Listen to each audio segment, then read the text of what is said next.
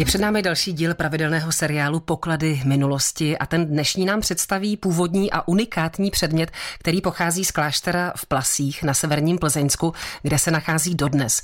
O co jde, tak to nám přiblíží zástupkyně kastelána Plaského kláštera Monika Tuková.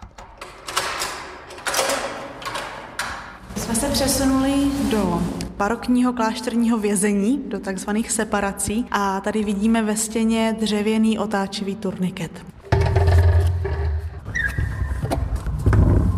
Tak a to už se otáčí tedy turniket a tento zvuk slýchali trestaní mniši. Ano, je to tak. Otáčivým turniketem posílali do vězení a mniši jídlo těm vězněným, takto bezkontaktní formou. To znamená, že ten mnich uvnitř byl v izolaci, byl vlastně v separaci. Takže takovýto turniket by se možná hodil i v dnešní době, covidové.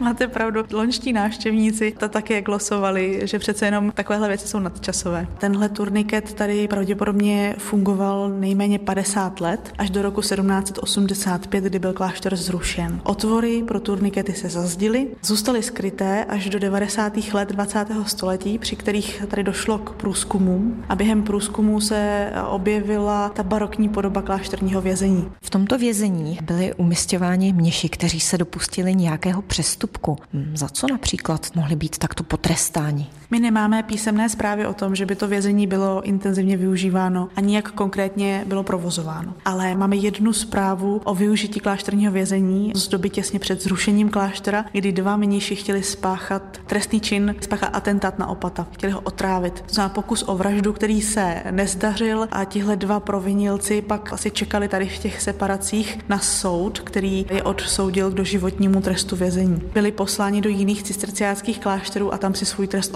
odpikali. Tady dokonce vidím nějaké šachty. Tam také byly umistěváni. Ty šachty jsou součástí klášterního vězení, jsou v každé z těch vězeňských cel, jsou tady dvě cely. Ty šachty mohly být formou trestu. Pravděpodobně to bylo takové to zpřísnění trestu. Opět nemáme dochované zprávy o tom, že by se použili v plasích, ale víme, že se podobné šachty používali ve vězeňském prostředí celkem běžně. Zprávy jsou ze severních Čech, kde horníka potrestali tak, že ho přivázaného k žebříku spouštili do podobných šachet a kde stál ve vodě nějakou dobu a pak ho zase vytahli zpátky nahoru.